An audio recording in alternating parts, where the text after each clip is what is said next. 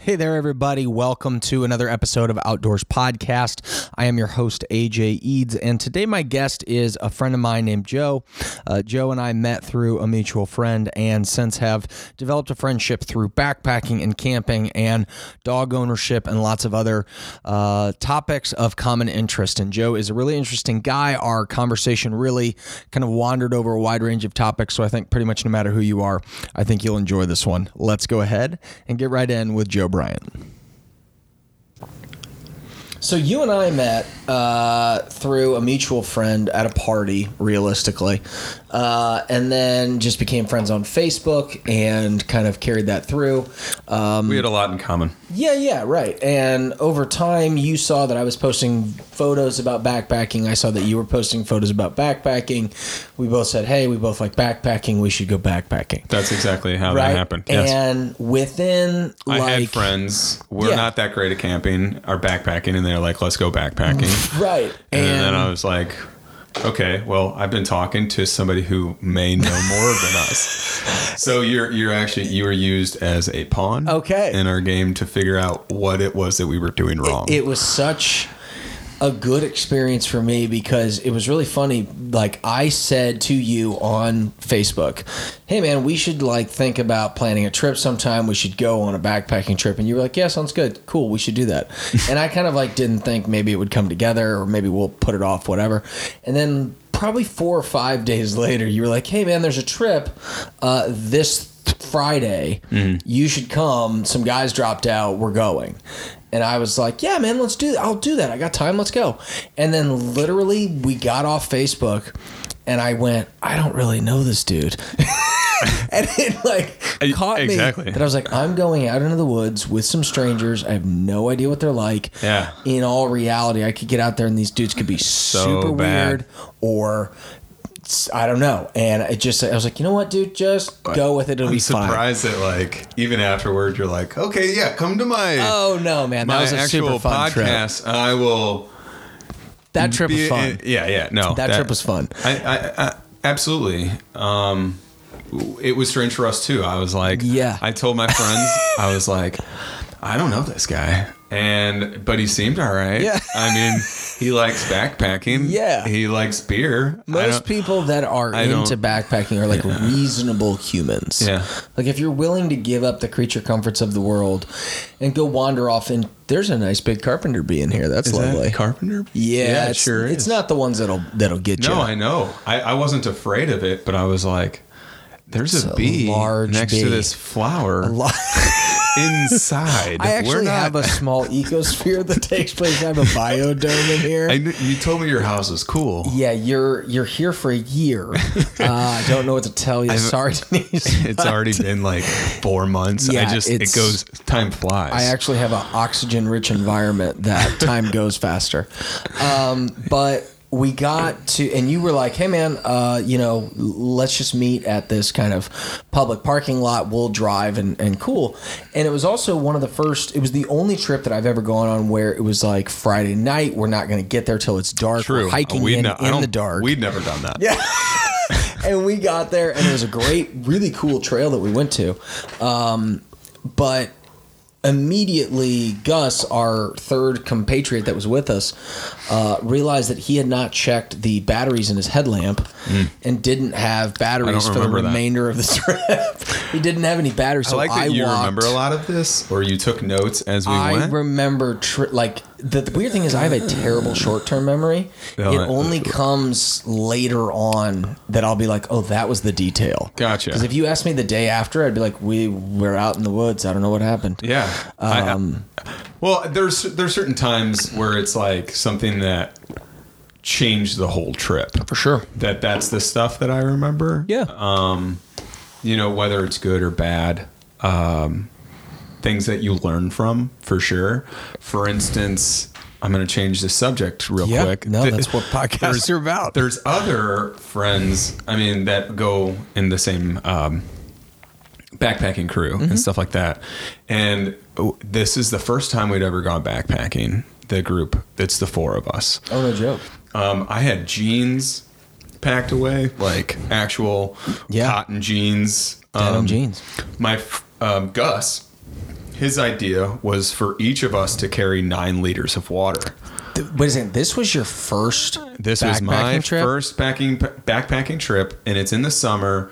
And we're taking Gus's advice because he's a Boy Scout. Oh, okay, yeah, yeah. He so different had- trip. He had done this before. Okay. Yes. So by the time you and I went, it was maybe my fourth. Gotcha. Maybe fifth. So I, I'm experimenting still. Sure. Not that I'm not still doing I that. think but, you always are. I still certainly am. Yeah.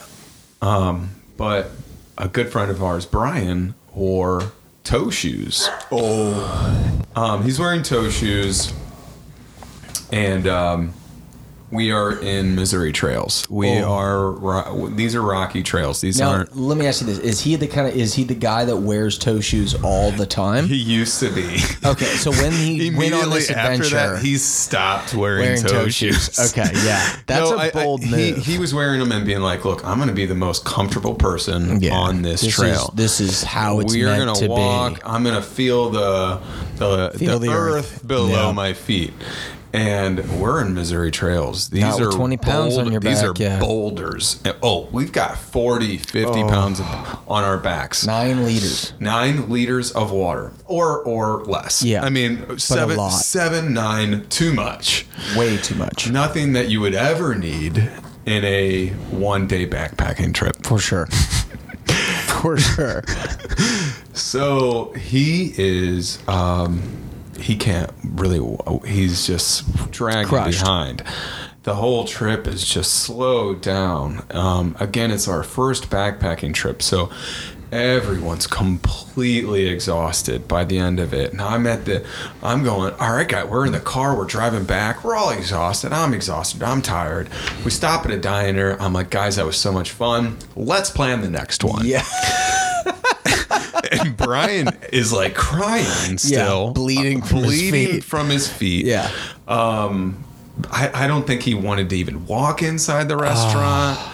Um, things that change, things that change the trip, Yeah. are the things that I remember. Oh, for And sure, yeah. Brian's dumbass toe shoes. Why he owns them in the first? I don't know. That's- anyway, good I, friend. I understand the science. I understand It's- the it's- idea it's the things that I behind remember. it, I don't- but it's not something that you want to take on. Like that. First of all, like any kind of footwear. If there's like a lesson that I've Ooh, learned, let's do footwear. don't like don't take a pair of footwear like even if you're comfortable with it normal setting like don't take it on an epic journey if you haven't got like built up to it right like in the same way that you don't want to just grab a Take 40 brand pound new, pack or a brand new pair of Vasks and Yeah. say, "I'm gonna take this 190 dollar boot and go camp or backpacking the first day." exactly yeah it, it doesn't yeah i mean you know you don't want to you don't want to bring a new pair of shoes out and at the same time like just walking around town on flat pavement isn't the same as walking on Rocks. rocks or boulders Moss. or sand or you know all those kinds of things and then Sure. accounting for slippery stuff yeah through water. yeah But I mean, that he thought he'd be comfortable, and um, it's Mm-hmm. Paid the it's price. it paid the price. But honestly, memorable. Um, the first trip will always be the most memorable. Um, th- things that we this the nine liters of water, the pairs of jeans. I mean.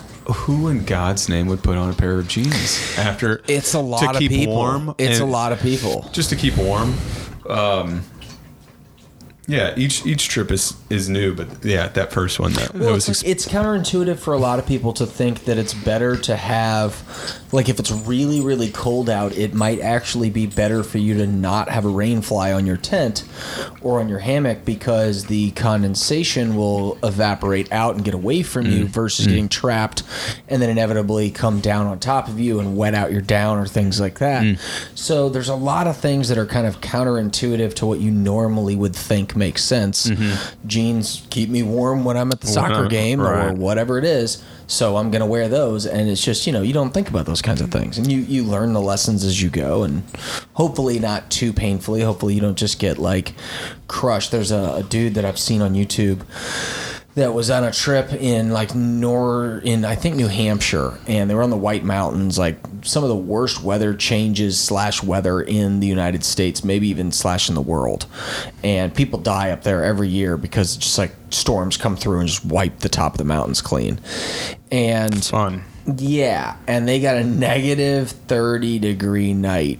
Kind of unexpected. Like they knew it was going to be cold, but not that cold. And the night before, he had, or the day before, he had taken a water bottle that had wa- ice built up in the seams of the cap that he didn't see there, and he tightened it all down, and it was real tight, and he put it down in his backpack, and then that water melted and created that gap in his lid, and a whole bottle worth of water emptied out in his sleeping bag. And so, like, negative 30 with no sleeping bag, wear it. Uh, he sat Mm. I in don't his know tent that that's. It, it, he won't. He, he, sat kept in his the- tent between his buddies Yeah. and basically just like sat up awake all night trying to not Freeze to freak out and couldn't really get too close to his buddies because if he did that then he would wet out their down or he would you know compress their down Oh, he so should it was have, just it was a I- He should have nightmare not. I would have taken. out. I wouldn't have been in it. No, he wasn't in his sleeping bag Okay. uh, he was just It's just sitting everything else there. is wet. Hmm. yeah e- everything else that was basically in his bag was wet and so he just basically had his clothes his coat like he had good outerwear so it wasn't like he was up there in like a tank top Hmm.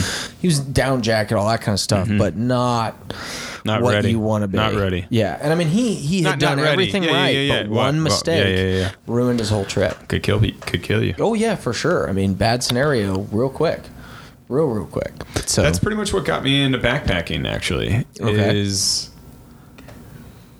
the going camping with friends and tired of being uncomfortable and buying better stuff just to go camping and was like, well, that's a fairly light tent. It's not the lightest tent, but it's it's better than everyone else's Mm-hmm. tent. I spent a good buck on it, um, and decided, yeah, I've got good stuff. I've, I'm I'm growing some better.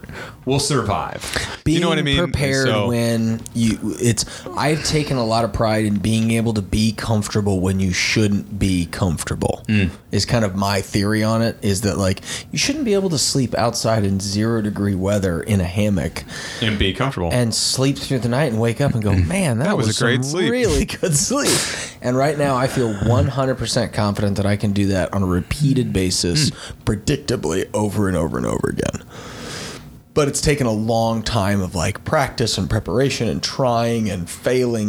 I spent a night out when it was negative three and basically froze my buns off. Uh, did a video about it, put it on YouTube. Nah. So it's it's been a, a journey of like failures and trials and you know you obviously don't want to ever put yourself in a bad scenario when i did that trip i was two miles from my car so if it really would have gotten ugly throw all your stuff in a bag, give it a little jog, and get back to your car. And no that big brings deal. Mm-hmm. us back, I think, to that, that trip with Gus.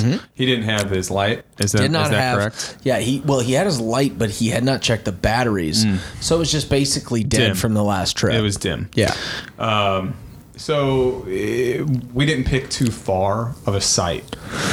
Going through We there did- at night, we and, and, and Gus and I had done it before. We did a 17 mile loop. Uh, I want to say it was at Merrimack State. No, no, it was at south of Fort Lo- Leonard Wood, Lone um, Lone Pine. Lone Pine State Park. no, that's the trail. Oh, it's Lone Pine Trail, I cannot recall the Big name. Piney of it. Wilderness. Yes, Big Piney Trail in the Lone Elk Wilderness. Lone something. It doesn't matter. so, it's it's south on of Missouri. South, yeah, south of southern Fort Missouri, Leonard south Wood. of Fort Leonard Wood. It was the Big Piney Trail. I remember that part. Um, and it's a 17 mile loop, and we were going to do it in three days, two nights. That's what we ended up doing it in. And we got to the trail at probably what eight o'clock. Yeah, not too 'Cause late. We met at about five five thirty, just outside in of the St. car Louis. and Got in the drove. car, drove two three hour drive, and got to the trailhead, and pretty quickly and got just got in. Yeah, got and in Went. Yeah. um, started walking and started cracking jokes kind of started to open up a little bit of who everybody was Sure. and what the senses of humor were and things like that gus's headlamp failed so i ended up walking behind him and Giving kind him of light. illuminating, kind of bending my neck around him to to put light in front of his didn't know you feet. did that. Yeah, and I mean it made sense for both of us. Right. um, I think I recall mine wasn't very bright either. we figured it out. Yeah. Um, Yeah, I yeah. think I had enough. I think Tell you the I truth, if- had. If, you if you're out long enough on the trail, you and it's got some good light. Like from the moon, I've gone night hiking and, and been Mm-hmm. oh yeah, been you'd be pretty all right. good. I yeah, mean, if you've but got our, good nightlight. the issue I think is it, it- we're not going on a, a secondary hike. Like once you get to your camp, you're- Yeah. you're, like, all right, let's go in and have a night hike. Well, and it let's was- hike at night. The, one to of our the things destination. about St. Louis or Missouri in general is like I think the highest point here is what eighteen hundred feet. You're not walking any like ridges. There's nothing that's you know sharp embankments that you're going to fall off of or Not well, yeah, depends on. I mean, three feet's a pretty could be a good drop, but But it, it- you know, I was just like, for example, I was just in Yosemite, and there were some places where if you took one wrong step, see you bye, you're gone forever. No one even knew you were there. Uh, it's just, uh, and then you're just gone, right? Yeah, seriously, just, uh. uh, and. So, like, i- if you're night hiking, it you don't run into those kinds of dangers, but you can twist an ankle, snap a knee, break a leg, do some pretty gnarly stuff pretty quick. Um, but yeah, if you've got good moonlight, you made that sound like really cool. By the way, like doing some gnarly stuff, breaking legs, snapping knees, snapping knees, explode energy drink. backpacking, backpack fight night. backpackers for us. Um, so with with all of that, like It's actually we a basically fight club that Well, and that was that's like on backpacking. So the people that don't come home, like that's that's backpack club. I- I not saw fight club, but backpack club. the stats at Yosemite were like 16 deaths a year. And we so it's not as left- funny as we're trying. No, to, we left People and died. we left on Friday and on Monday somebody died and then Oh two my weeks God. later two more people died. Oh. Like not doing anything crazy. Huh. A guy was hiking up Half Dome the back way like everybody else does other than the climbers and it was wet and you're not supposed to go up Half Dome when it's wet and he just literally slipped and fell and di- died. And it's like a, a thing that happens on a fairly regular basis that they're just like, yeah, this is a thing. Now tomorrow we welcome back to Yosemite. Here's Half Dome. Go on back up. I See wonder ya." what the statistics of like action of other recreational deaths. Like how many people have died from tennis? Let's be honest. Not very many. All right. Not so very so this many. is actually pretty hardcore sport. You know, what's funny is that there's like five million people a Mm. More year. people have died from backpacking than NASCAR. Than Uh, yeah, probably for sure. I mean, oh yeah, yeah. People, because I can't remember what it is. Sarah, my girlfriend, looked up the numbers. It's like kind of an astonishing number of people go missing in national parks each year. God, I'm a It's like in badass. the hundreds. I, you know what? But I'm not doing those parks. yeah, yeah. That was one of the things when we were I've done in an impressive hike, couple hikes, but yeah. we were in Rocky Mountain National Park uh, a couple of years ago. I guess it was like a year and a half ago, and it was we were going to sleep, and we had one can of bear mace, and between us, and we sleep in hammocks, so we were not sleeping together. And Sarah was like, "Hey, I want the bear mace," and it like hit me. I was like, "Oh, yeah, I didn't think about that. and then we were going to sleep, and normally when I go to sleep in Missouri, like I've run into raccoons and possums and stuff like that, no big deal. Deer, feral hogs, that kind of stuff, no big deal. I've never once seen a feral hog. I saw one. I saw a little, like three of them run about thirty yards off into the woods. It was pretty cool. I'm fairly sure I've heard them. Mm-hmm. Um, I, I definitely thought like somebody was like coming up to my tent to Yeah. like murder me. Um, because you don't like poke your head out and go, Oh. "Hey, what's that?" did you And see? I probably should have. Did but you see the video on Instagram? I was. Pro- I that was remember posted pretty being today? pretty intoxicated when I thought that I was paranoid, like in my tent. That'll that's happen. it. that's that's that's- and that's kind of our backpacking. I think when when you're on the most beautiful mountain, that's the most. T- 16 people are dying. yeah. I don't think I would choose that route. Well, so the funny thing is, it's like I didn't realize that you can. So you can obviously hike, like climb up Half Dome, like Honold and all the big climbers do. But there's also just like a, a, tr- a hiking trail up the backside of it to get to the top, and you can go sit up top. it, there's the, the weird thing about Yosemite is that, and like a lot of national parks that I've been to, you would think that there would be more safeguards in place, and there just aren't. Yeah. there's nowhere near as many rangers as you would think there are, Right, and that's right, right. not the fault of the parks. Like Yeah, they only I have don't- so many staff, they have so much ground to And cover. honestly, blah, it's blah, your blah. your responsibility. It's yourself. I mean, when I'll tell you a story later, but w- when we were at Rocky Mountain, like you realize.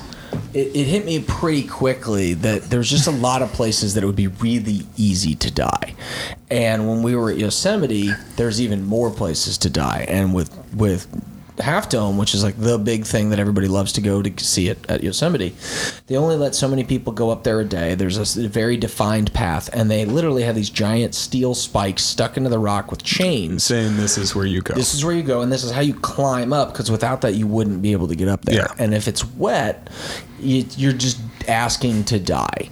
And at the top, it's literally just a slide. Mm-hmm. That's all Half Dome is. So if it's wet and you start, there's no stop. there's nothing, t- and you're just oh now I'm dying. Oh this sucks. This is death. You just go off the edge and you're done, and it happens. backpacking. Yeah. Club. Backpack. Backpack club. Backpack club. And so the very first trip that I ever went backpacking, I went to Bell Mountain with my ex girlfriend, and we were super unprepared. Same thing as you. We had a gajillion pounds of gear, saws, and all kinds of gosh. stuff. Yeah, Tons saw- of water. Oh yeah, carried saws, All of carried it. carried uh, hatchets. Oh, yeah. Had a hatchet with me, little one, but Yeah. a heavy You know, hatchet. uh, we carried a good stone hatchet. It takes Yeah. you one session of trying to cut up a thick sti thick log Sure. with a hatchet to go I'm never, carrying a doing that hatchet again." again, Yeah, because the there's- amount of work. Now, if you have like an axe Hmm. and you know what you're doing, it can be an efficient means of like getting some wood. But a hatchet is so much work. It was it was I, it was the dumbest. So bad. It was a dead tree that we cut down. yeah. Um, but it was it was still fairly standing. Like it had a lot of good good wood. Mm-hmm. Good green wood. yeah, good green wood. And we're chopping Good it. soft wood. Good. Oh gosh, four guys going at a tree with uh, those little chainsaws. Oh, the little too. pull, yeah. The little rope pull pull Mm-hmm. Uh, guys. pull chaw- chainsaw and uh, hatchets for a good four hours, three Mm. Yeah. hours to just Everybody knock ended up a this thing. sweaty mess. It, and it was too big to carry anyway. Yeah. just and, and more firewood than you could have used in six days. Yeah. Yeah. So When yeah, go get yourself uh, some logs that are the width of your arm. snaps. Yeah. I the the forearm model is kind of the really good. Yeah. One to follow. Like you're not going to have fires that burn so long that you're annoyed by them. They'll Correct. burn quickly. You'll have good hot coals. Everything's Right. great. Stop putting yeah. S- So we go on this trip, and I had seen some videos about Belmont, and I'd done some research. We go to the top, we get up to the very top. It's the second point, highest point in Missouri. It's supposed to be all these overviews. And we get up there, and it's really disappointing. And we're like, "This sucks. We can't see Missouri. anything. Why is this?" And we're sitting there, Not like really. I we love hear Missouri. some other people. We start setting up our tent, and this guy like pops out of the woods over near the edge and is like, "Hey man, you, you guys want to come over and share like a site near us? There's a way, way better view." And I was like, "Um, I guess." And he shows me the site, and I'm like, "Oh yeah, this is what we came for. It's Yeah. the beautiful overlook of, of Bell Missouri. Mountain." Yeah. And so we get all of our stuff. We move over there. We're hanging out. We cook a dinner. We're having fun. We go to sleep. We're laying in the tent, and all it's like eight thirty at night. It's dark, and probably sometime in the fall, I think. And all of a sudden, you just hear pop, pop, pop, pop, pop, and you just oh, gunfire, awesome. And they're twenty five feet, twenty like they're probably like fifty feet, sixty feet away. And like you could see State them park. through the trees. State park, right? It's a wilderness. It's a state wilderness area. Okay. So it's not it's legal. oh no, it's super illegal what Okay. they were doing. Gotcha. Like you, first of all, firing your weapon just off, in, and what they were doing is thought at a literally tree. at the edge of the Nah. cliff. Just standing at an arc and just emptying a clip of 45. No. The worst, most dangerous thing you can do with a Way. gun, short of just pointing it straight at somebody What? and I literally hear pop, pop, Oh, pop, pop, pop, pop, pop, pop, and then you hear woo, and then I kid you not, you heard Uh, Troy, take it easy and just come have another shot of Fireball. And I was I was literally laying in the tank. Well, going, what this- else were you I'm thinking gonna was die. happening? I was Oh. literally going to go. Well, I'm going to die today. You didn't think alcohol was involved in that? I knew that they were doing Yeah. some drinking, but like when you're backpacking, you don't really anticipate that they have a bunch of booze. Because most backpackers like are semi weight Correct. conscious. I carry- so yeah, you might absolutely. Mm-hmm. bring a pint, but you're not going to bring like a fifth of booze into the woods. Right. Most people. We carry These people did. So here's our um, our setup. Yeah. I'm going to talk about my alcohol setup. Okay. this is a category whoa, of whoa." deer I don't often go down. I like this. This is new. This is exactly how we pack alcohol. Okay. Each person, uh, everyone brings a bottle of wine. But b- Okay. by a bottle of wine, you, you can buy a bottle and then you'll put it in a plastic container. Repackage, okay. You- You're repackaging it so that it's a lot lighter. Um, you're taking your glass containers and you're you're getting rid of them. Yep. Now, if you decided to bring a pint, you know you can buy those in plastic or what have you. but um, typically, everyone has a bottle of wine. Okay. Um, that's a lot for a backpack. a bottle of wine is heavy. Yes, yes. And then, Even without the glass, it's still even in plastic packaging, it's still heavy. I mean, it's it's a quart, or it's it's a ha- or it's a gosh, it's a pint. Or it's two. pi- Yeah, it's close to a quart. It's a pint. It's a quart. It's it's a quart. It's a gallon. No, it it it, it, it ends up being a quart. Yeah. So you're you're carrying an extra quart of liquor or uh, w- I weight would of water. picture it as uh, l- about three quarters of a Nalgene bottle. Yeah. is exactly what it is. I think yeah, 750 liters. Yeah, right. 750 milliliters. Milliliters. That's what I meant. yeah, that's half, three quarters of a Nalgene bottle. Correct. So you're carrying that much liquid, Mm-hmm. um, and then each of us usually, or someone, that brings in a, another, you know, pint of shot, and, Gotcha. and so we'll drink the wine, and then we'll pass around. And are you going with uh, uh, typically red wines, white wine? what do you, All Oh, There's- red wines. Yeah, it's red. Okay. That's that's kind of like the wilderness drink, Gotcha, if you will. gotcha. S- I- y- you're you're you're gonna get cool. You want to have a nice What kind of? Uh, you what want to kind have a of? nice red wine. what kind of reds next do to you the go fire? with? You know what I mean? it's just like sitting at home, but you're in front of a fire. and do you go straight out of the bag? Do you go into your coffee cup? What? do- What kind of? Uh, so it depends. Mm-hmm. Vessel. I mean, most people. All right, so um, Schnucks uh, or any local grocery store, Mm-hmm. Walmart especially, um, they all have those bottles of wine that are in those collapsible containers, crushable containers. Yeah. Um, you would most likely, unless you're needing to share it for some reason, you you would just pull it straight out of the So bottle. you're going with kind of the Boda box, not the not the, the No, not like in a bag. three bottle. Correct. No. you're going with the small kind Two of, of those. two of those. Gotcha. So it's the 350 mil small guys. exactly. Gotcha. Gotcha. so Um, I think Black Box makes those, and there's a couple of these brands? I know many things, Joe. um, I got into a. I used to do a lot of like free picnics in or free uh, concerts in the park. That was kind of my summer thing for like two or three summers, and so I explored a lot of the kind of mobile alcohols, Anything that can be done. Yeah, yeah, appetizers, and kind of cooler slash wagon friendly foods and drinks. Sure. So That we're explored a lot ready of for those. that. Yeah, Yeah, that we're explored a ready. lot of those options.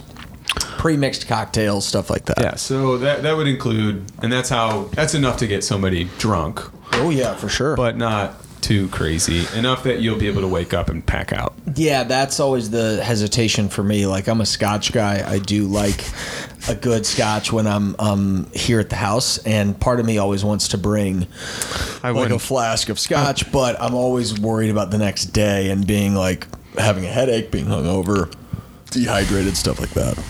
You're right, and um, you you want to avoid that, but at the same time, yeah, just take your water. Pace yourself. Yeah, don't don't uh, try to kill it. You Yeah. know, um, be yeah, have a good time, and that's how we loosen up. You know, you, you just put in a lot of stress on your body. You can loosen up those muscles a little bit by having a uh, whole bottle of wine and uh, shots of Just Fireball. hammer typically. a bottle of wine and Oh, take some really funny Fireball. story. We uh, somebody brought um, s- little shooters. Yeah. Um, That's another really great thing to bring because Yeah, they're all just little the plastic little containers. airplane bottles. Yeah. They're all, and you can say, "Hey, I brought six of them, two for each buddy." Yeah, that's a smart move. Then everyone loves you. Yeah, You're very party popular. Um, we were. It was. Uh, oh, it had to be winter. So it I, it had to be n- November, December, maybe January. So mm, winter. Uh, snow's on the ground. Um, but it had just recently started to melt. So we, I believe we had probably 12 inches or less and it's starting to melt. Great, you know, except for your boots get all wet and cold, and you're wet and cold. But it was the perfect. Somebody brought Jaeger. Jaeger is not good warm. No, and it's usually not. whenever you're drinking, and that's the other reason red wine's best, right? It's going to be warm. Yeah. Um. So what what alcohols can you drink warm? yeah. And uh, Jaeger is not one of those. No, it's not typically good warm. So we just used the uh, snow as a Yeah, cooler. You yeah. just we just popped all of our alcohol in there, and gosh, was it fresh and cold? And, Yeah, that's a neat and move. dandy. That was really nice. That's a neat move. That's the one thing that I haven't really had to do that I want to do more. I want to figure out more opportunities to do some like legitimate snow camping. There's, you know, in St. Louis or Missouri in general, we get snow, but then it melts quickly and you kind of get this slush and kind of nasty slop that you have to go out in. Uh, I do want to do some like either Michigan or Wisconsin, some kind of northern all stuff, snow. hopefully this year.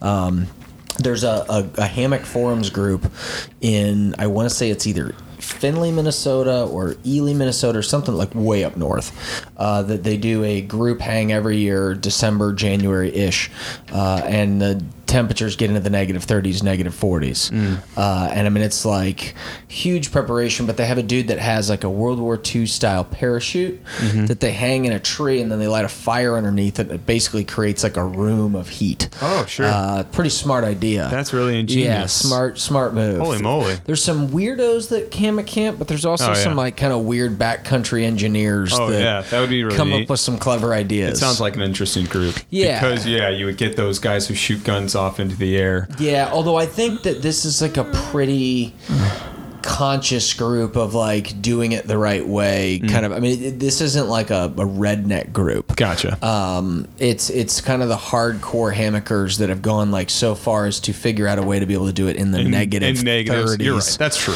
takes kind of a different type of person, um, and it also takes a, a whole nother level of gear that most people are never really going to have a reason to acquire or Hmm. or, go, or invest in. But we'll see. Um, the fact that Sarah has her own set of quilts and I can duplicate with hers makes Yeah, I've, I was all the wondering why difference when in you the said world. that you were sleeping separate um, earlier, right? Was yeah, that the same? Yeah, Yeah. yeah, that you didn't combine. I mean, you got double hammocks.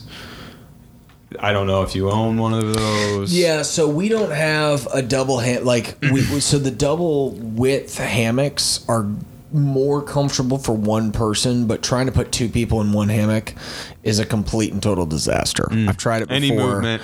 Any movement and it's just there's no good way to get comfortable. Now they make there's a company out there called there's a few brands that do this but i'm going to highlight one that i've had a lot of you know happiness and success and good service with uh, there's a company called dutchware that makes a lot of this like weird kind of uh, niche uh, weirdo super into the kind of nitty gritty details type hammock stuff and he makes all the little like titanium Yeah, pieces yeah, that yeah. replace carabiners That's what you were showing me. and all kinds of stuff. I'll show you a bunch of stuff later. Yeah. But he makes a, a new hammock called the Chameleon. I, it's probably been out for about a year now, and they're not cheap. I mean, they're pr- I mean, if you really trick them out, they're like three hundo. Um, but it's one of those things that you buy one and you'd have it for And twenty that's years. just the hammock setup? That's just the hammock. Oh. but that is My whole setup cost me forty five dollars. Exactly, right? So what it is is it's a hammock. It has a removable bug net. That bug net can be taken completely off. You can so, you can zip on a top layer and that seals the whole thing in for winter months and then you have like a mesh vent right here by your face So it vents. you can th- it's got a special um, now you can buy the suspension separately but it's got a suspension on it called the beetle buckles and it naturally has a thing where you um, can stick like a spreader bar between you and the hammock next to you at the head end Yeah. so you can hang two hammocks from one set of trees. You hang both feet next to each other, and then this spreader, and you hang both the, the heads next to each other. Sure. But then this spreader bar pushes the two of your heads apart far enough that that, you're not there creates bumping. a, a gap in the middle so it doesn't, A, compress your underquilts next You're- to each other, right. and you don't bump into each other now. The one downside, well, I think there's a few, but the big downside is that when you get into your hammock at night, the other person's gonna shoot up in the air down or you know like it's going to affect them right it's a teeter totter Sure, sure, sure. essentially if you get up to pee they're going to move quite a bit right they're going to all of a sudden gain a lot Shift. Of, of of shift so sarah and i have talked a lot about it like at 300 bucks a piece for two people, I mean, you're talking about a major investment. But one of the things that's kind of cool is that they've got all these modular pieces. So if you have two of them, they have a bug net that sews into the top of two of them. So then you can pass stuff back and forth between you in a sealed in two person pod. So there's all these like different ways you can configure it and it's really sold on being modular.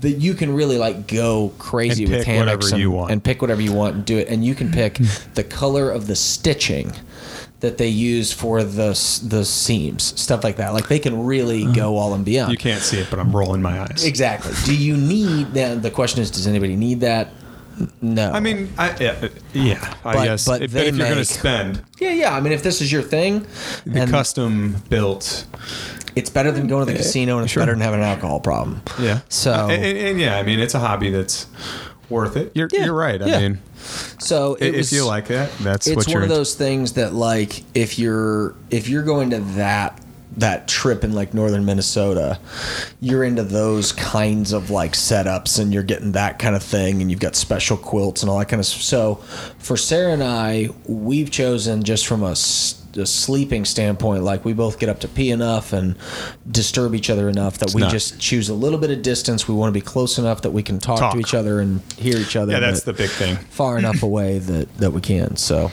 And not bother. Uh, so i- in your uh, in your career as a as a home inspector, Oh. do you ever come didn't see that across coming. sheets of Tyvek anywhere? Um, not Tyvek. Okay. I don't think it's Tyvek. I mean, I don't see why I wouldn't. Honestly, I bet you I've seen and just didn't think, oh, that's Tyvek. I would love So Tyvek. The the the uh, the vapor barrier that Yeah, they of use, course. right? uh, Or the sheathing. is really really good ground sheets. They sell it on some of the camping websites, and the stuff's expensive uh, because it comes in these huge rolls. Right, and so are you going to go buy a two hundred foot roll of Tyvek for a six foot by eight foot ground Go to sheet? or contact your local constructor and say what's left. exactly right. And Go to the s- house that's being built. Go to those condos. And Exactly. Say, hey, but but a lot of people would rather I will just give you go, twenty bucks to cut me off a sheet. Well, of and that. so that's the thing though is that what I want to find is the dude that's just looking to get rid of all those old sheets Mm-hmm. and tell me, "Hey man, come to my site and take all the Tyvek that you want and get free inventory because And everybody start is building them. buying six foot by nine foot ground sheets for 20 bucks out of Tyvek. Mm-hmm. And if you were buying it by the roll, it's way cheaper than that. But if you were getting it for free, it'd be even better. Gosh, Because I just I just bought two of them. you bought the rolls. I bought no, I didn't buy two rolls. Oh, I you bought, bought two the- from like a vendor online. and it just says Tyvek on it. it is Tyvek. I mean, it's one hundred percent. They literally sell you Tyvek. We're gonna sell you Tyvek. I have two and sheets of it it's in the just this basement. cut six by just- nine sheet. yeah. Twenty bucks a piece. could I guess you could use it for any of the va- uh, barriers too. I mean, you Oh, yeah. could you could inevitably You could make a tarp out of it, Mm-hmm. although the one downside to it is that in big sizes, it doesn't compress down very well. It doesn't crinkle into a tight ball. Like, okay. Uh, like silk nylon or Yeah. silk poly, or ultimately what we all want is Cuban fiber. this is where you Have Mm. you even seen that stuff? I, I so I, I I love that it's a thing. yeah. Um, it'll never be. and Not that it won't be my thing. Maybe I just can't afford it. And, don't- and I've come to the realization that I, I buy what is necessary to be the least uncomfortable. uncomfortable. You are. It was fascinating. So going back to this trip, right, that you and I went on together, um, we found our campsite the first night, all bedded down, and no one kind of really knew what was going on. We all just kind of went to sleep and then started to kind of figure stuff out the next day. You had your. You brought your dog. Gus brought his dog. yes. Um, your dog was sleeping on the ground and was a little uncomfortable. And so you decided to sleep on the ground the second night with your Sure. dog. Uh-huh. Um, now you didn't. You brought like a sleeping bag, but didn't have any like insulation underneath you per se. I think you had like a pad, didn't you? Correct. I Okay. went for the pad. I wasn't. This was my first Rodeo hammock. with a hammock. Yeah. That was your first rodeo with a hammock. I think I'd done it at uh, some campsites. okay, And but I never like slept over all night in it. gotcha. So you learned yeah. pretty quickly the the It- yeah. pains of the convection that c- happens underneath And I, you with and a I pad. well, I, you know what? I think it was the second time. It was either the first or second time. okay, Um, and I've done it twice with barley, and then I was like, yeah, this isn't gonna work. Um, and so the third or fourth time is when I decided to yeah get an underquilt. Yeah. the underquilt was life changing. yeah, it's crazy, isn't it? Well, yeah. Yeah. And- And and- exactly. So, how uncomfortable can I be for a certain amount of time? Yeah. Before I'm like, okay, buck, Yeah, buck enough, up, bro, enough. buck up, um, and get what you want. If you if that's really what you want to do, then yeah. I Yeah. mean, and and and uh, s- certain friends of mine that come with us, and uh, wh- they're just not there, or uh, it's not enough time for them to go and buy an underquilt. Yeah. And and then again, I'm like, all right, now I'm gonna buy the most utility underquilt that I can find. One that's not just designed for an underquilt, but designed to do other things just in case. Sure. Um, for instance, the underquilt can zip in to be a hammock. Now I'm Cool. sure all of them can, or not a hammock, but a um, Sleeping bag. a sleeping bag. Gotcha. And and I guess yeah, which ones couldn't do that in, in a in a pinch?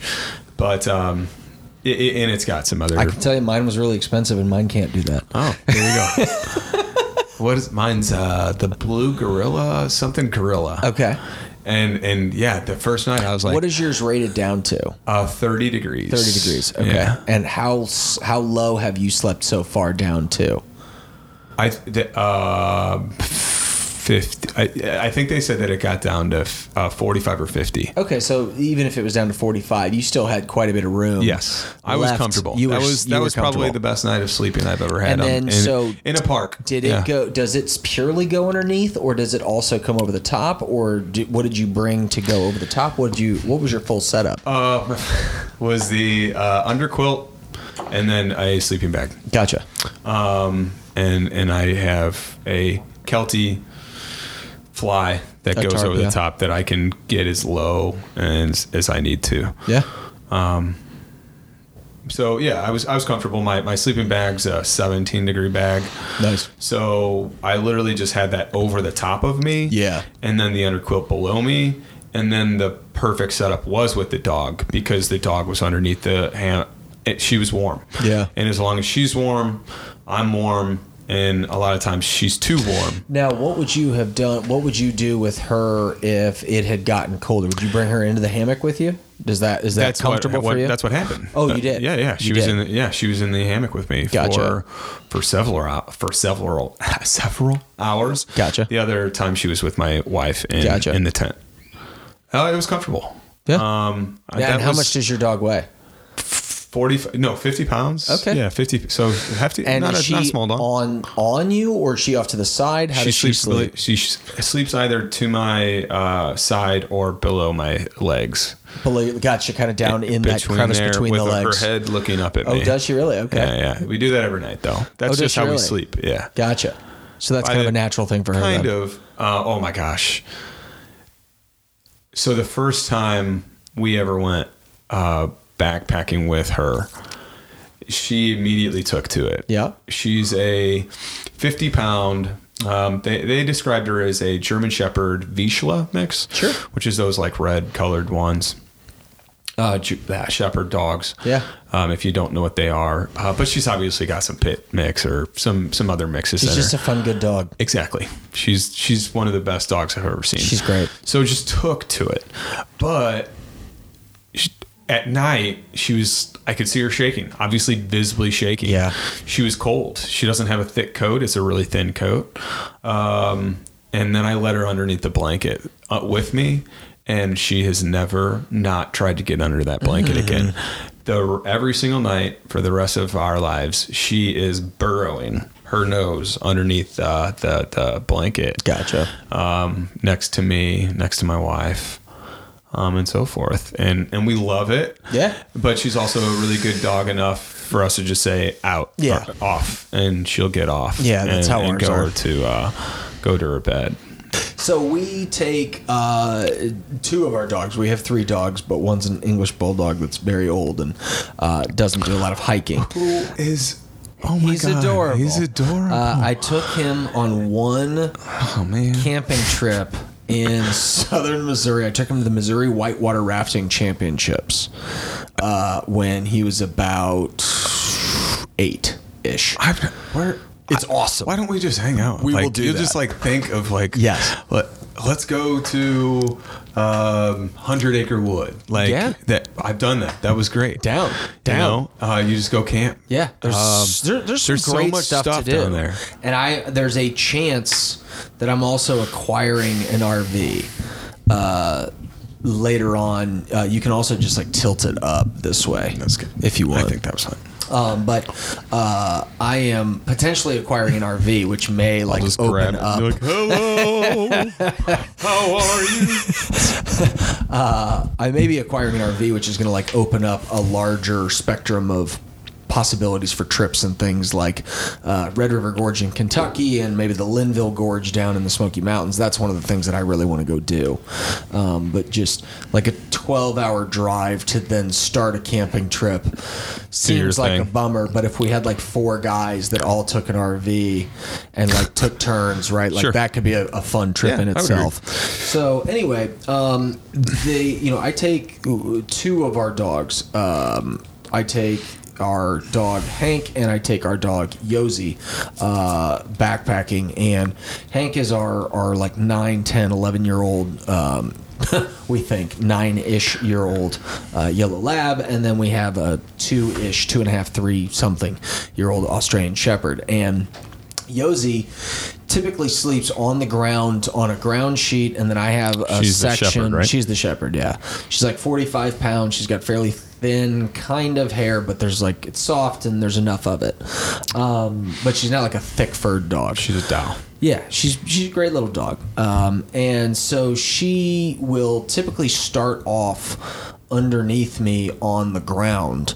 And I bring some sort of plastic ground sheet, and then I always have like a half of a folding foam, like Walmart ground pad, uh, not the the kind of circular ones, but the ones that kind of fold accordion style.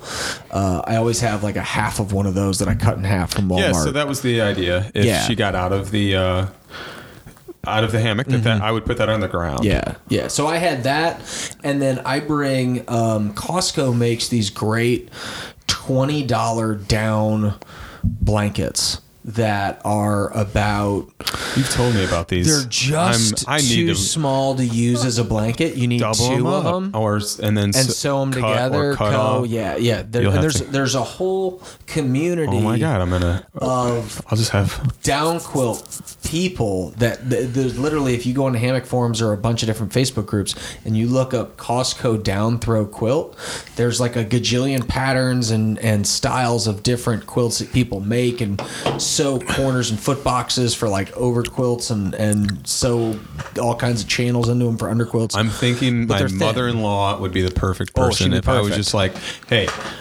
You want to be a, you want to give me a present, Yep. and like change my life, Yep. like for the better. Go buy It's just three like, of those. I w- if you sixty dollar could quilt. do, and she loves to do that kind of stuff. Mm-hmm. Like sh- for Halloween, a couple years ago, she made uh, Denise the shit emoji. No for joke. her uh, costume. No and joke. The whole and it worked. And I mean, like we're grown adult people. This was a big like thing. She really went all out. Yeah. and it was filled with cotton, so it was like a She'd big be perfect shit for this emoji. costume. Yeah. So there's a whole series of YouTube videos. There's how-to tutorials. There's blueprints online. There's I mean, this is like a whole community of people that take these Costco quilts and make camping stuff out of them. It's pretty awesome. Hmm. Uh, so I bring one of those things. They're really light. They're really compressible. They weigh just about 12 ounces, I think.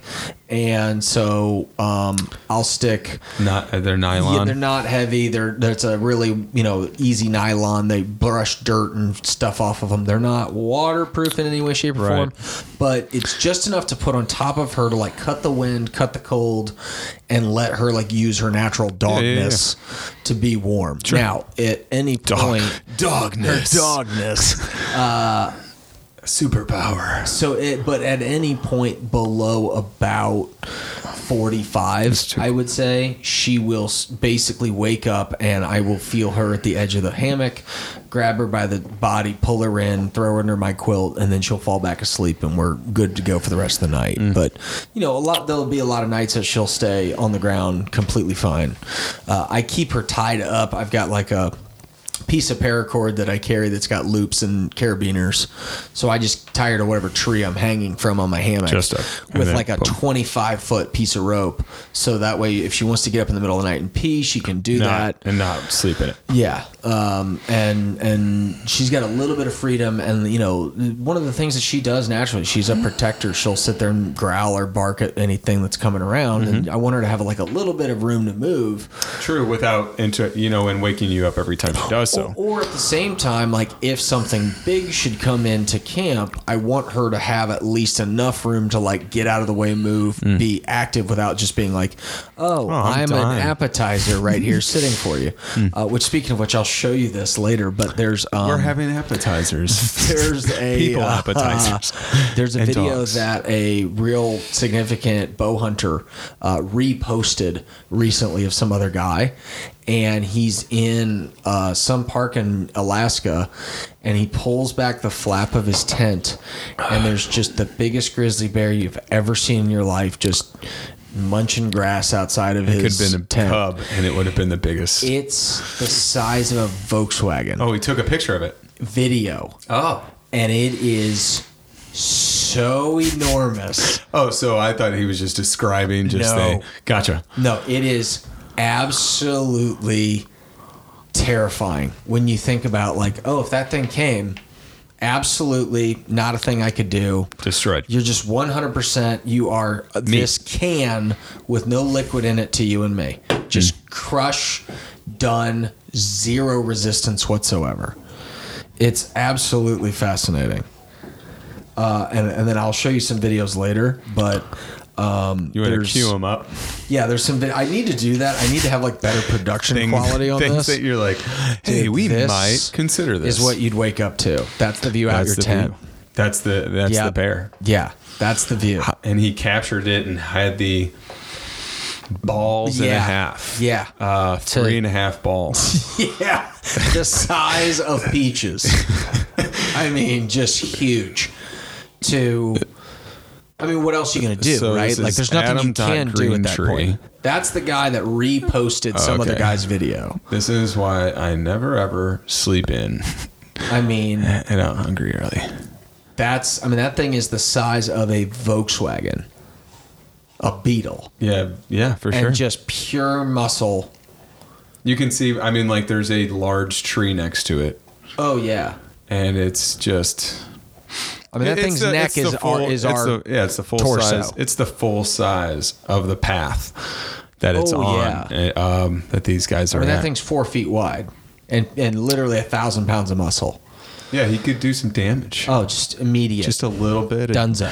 holy moly, So that poor dog. and that's that's like my theory is like give at least a little bit of duck dodge dive dip and dodge capability um, we you know we are starting to see some But then, increase in the bear population in missouri yeah, I heard about Um, that. I don't know if one. you saw that one out in Baldwin. Yeah, that was I so I've I had what I believe was a sighting.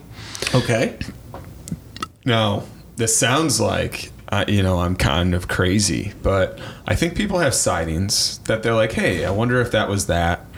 You know, I, I honestly don't know whether it was a bobcat in the middle of the day, which is why this is strange, right? Middle of the day, a big black thing runs through the corner of my eye. Uh, Okay, where were you at 100 again? Oh, I'm um, in southern Missouri. Obviously, Okay. that's that's. Let's just this unless it's And you Colorado. were driving or camping? We're camping. We are Okay. backpacking. Okay. Um, no, we were just camping. So possible then. yeah, absolutely possible. Uh, in the back corner of my eye, I see a black thing, and I mean it could have been something smaller, but it, it, it appeared big. It was about hundred yards away or Yeah. two hundred yards away, so I would have assumed that it would have been pretty big Yeah. um, if that's something that caught my eye. So bobcat in the middle of the day or a bear were the only two choices that I gave myself. Yeah. different shape, different size, but I mean, you know, if Moving as it's- quickly as it did. One of the things that I have been astounded by recently, obviously different size. is just more and more I look into bears. I'm just fascinated by bears, and I see this footage of grizzly bears like either going after a deer and the speed that they can cover ground in open territory is just astonishing. I was I would bet in in the woods where those people were, that was clear enough that that that bear could get up to Oh yeah, 30 And miles. Shimmy up what's a the, tree. what's so you're into them. I would assume you know stats about them. I mean, I know that they can run in the range of 30 to 40 miles an hour in short bursts at nearly a thousand pounds.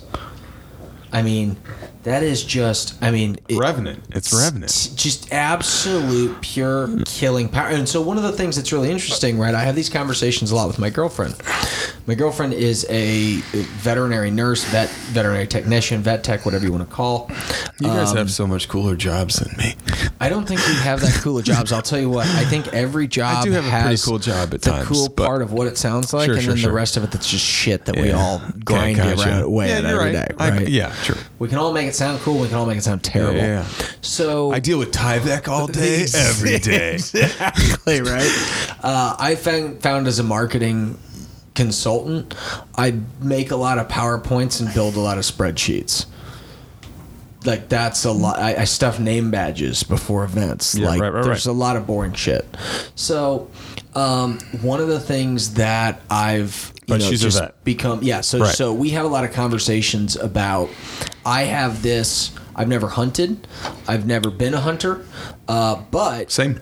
it's some it's a pursuit that interests me Agreed. I think that's exactly why we kind of meshed. Yeah. You're like, when I'm like, hey, I've tried whittling. You're like, I've tried I've whittling. also tried whittling. I did that when I was in college, actually.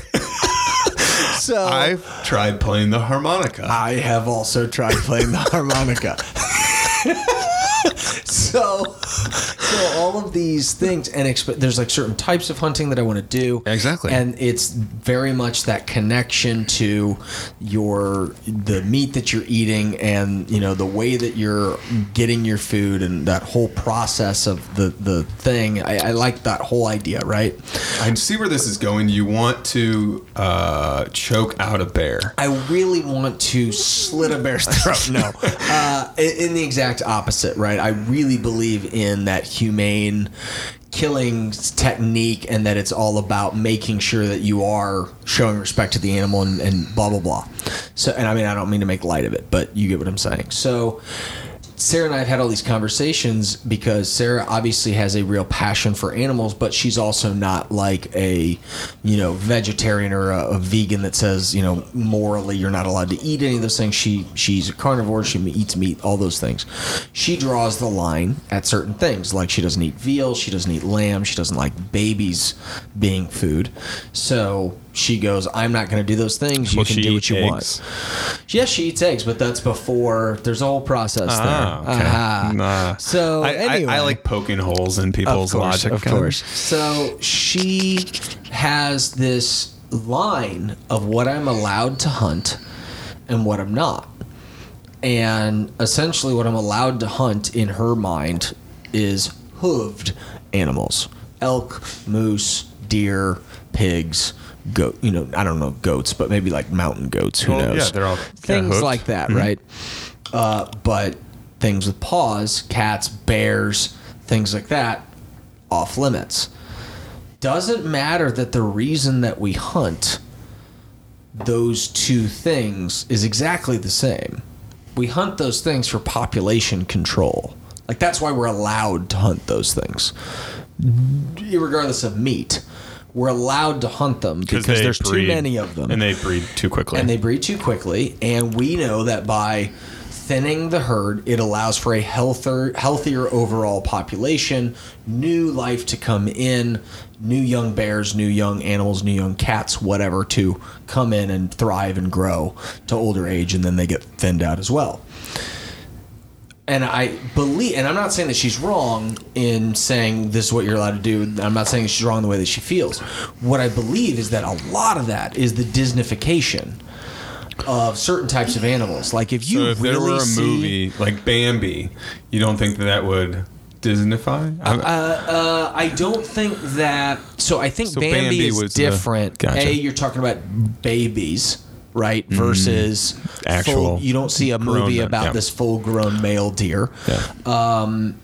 And on top of that, we see these movies about Winnie the Pooh and Oh, Baloo and Honestly, have you right? seen that for Winnie the Pooh? I have seen some of the little like t- teensy teaser. First of Previews, all, yeah. Winnie is terrifying. Yeah. But all of the other animals, oh, it just looks sweet. As my my favorite was Eeyore. My dog Hank is like Eeyore. Yeah. that's how he Yeah, looks yeah, all the yeah, time. Yeah, yeah. And he's always just saying the like, I wish you we were here right now. Okay. if that's really what you want to do, Oh, okay. All right, piglet. Um, so, what an odd direction that's gone. but but the the belief that these bears are these cuddly, cozy things. You know, we look at these cubs and we look at a bear as it walks across a path slowly, but when you actually see a bear in action, they are a vicious, killing monster of an animal. And for some reason, we were just like, oh, they're cuddly and cozy and we Mm. can't kill them. I'm not saying that she's wrong. It's just interesting that we've placed like certain animals in certain categories and certain animals in other categories when they all fall into the same like ecosphere. So she wouldn't allow you, let's say, to go can uh, go um, rabbits Uh, rabbits, or feral pigs. Uh, feral pigs are fine. Those are hooved. oh, yeah. Okay, gotcha. Yeah. So uh, yeah, so raccoon, Uh, probably not Squirrel. happy about a raccoon. squirrels. Squirrel probably not mad about because there's just like a good jabajillion of them. Uh, Mm. and in and her also, mind. yeah, they're n- yeah, Yeah, they- uh, again, we we we re- we separate those into one category. We put those in a completely different category than big cats, yeah, well, right? right. Two different things. Uh, well, I was going to say, does it have anything to do with also uh, extinctions um, or or endangered lists? okay, but what about bears have been on endangered lists all the time. And, Yeah, but and you- when you they would get out, never of, be able to which is hunt why them. in like uh, Alaska they can on certain for for a very short time, right? Or if it's attacking them, they kill it. They can keep it. Oh, you can kill a whole mess of bears in Alaska. like you can hunt bears year round? in Alaska. I Oh yeah. Okay. They have so many bears in Alaska that it's basically open season. And I mean, don't I'm not a hunting expert. Do not take this as gospel. go to I am this is bro science and a Yeah. half, Yeah, okay? yeah, yeah. But I am of the strong belief that the vast majority of the bear hunting that happens in the United States, both lower 48 and continental whatever or the extended into Alaska, the vast majority of the bear hunting that happens is in Montana, Alaska, Wyoming, Oregon, and probably like Idaho. I think that's like where the vast majority of the bear hunting that happens, and some in Colorado, uh, but that's all black bear. Uh, but grizzly is all up in the Yeah, Yukon true. North. Right. So Alaska, yeah, it's They can on hunt. like Donkey Kong.